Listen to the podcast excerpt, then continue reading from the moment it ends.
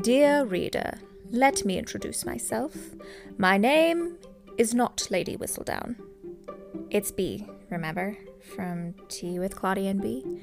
Anyway, since everyone is obsessed with Bridgerton right now, we figured we should probably jump on the bandwagon as well and talk about our thoughts and feelings and emotions and attractions and dislikes of this new Netflix phenomenon of Bridgerton. So buckle up, grab your teacup, and get ready for us to talk all things Bridgerton in this week's episode.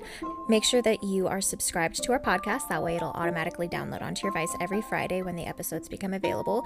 You can find us on Apple Podcasts, Spotify, or the Anchor app. You can also, if you're feeling extra adventurous, find us on YouTube. Everything is under Tea with Claudia and B.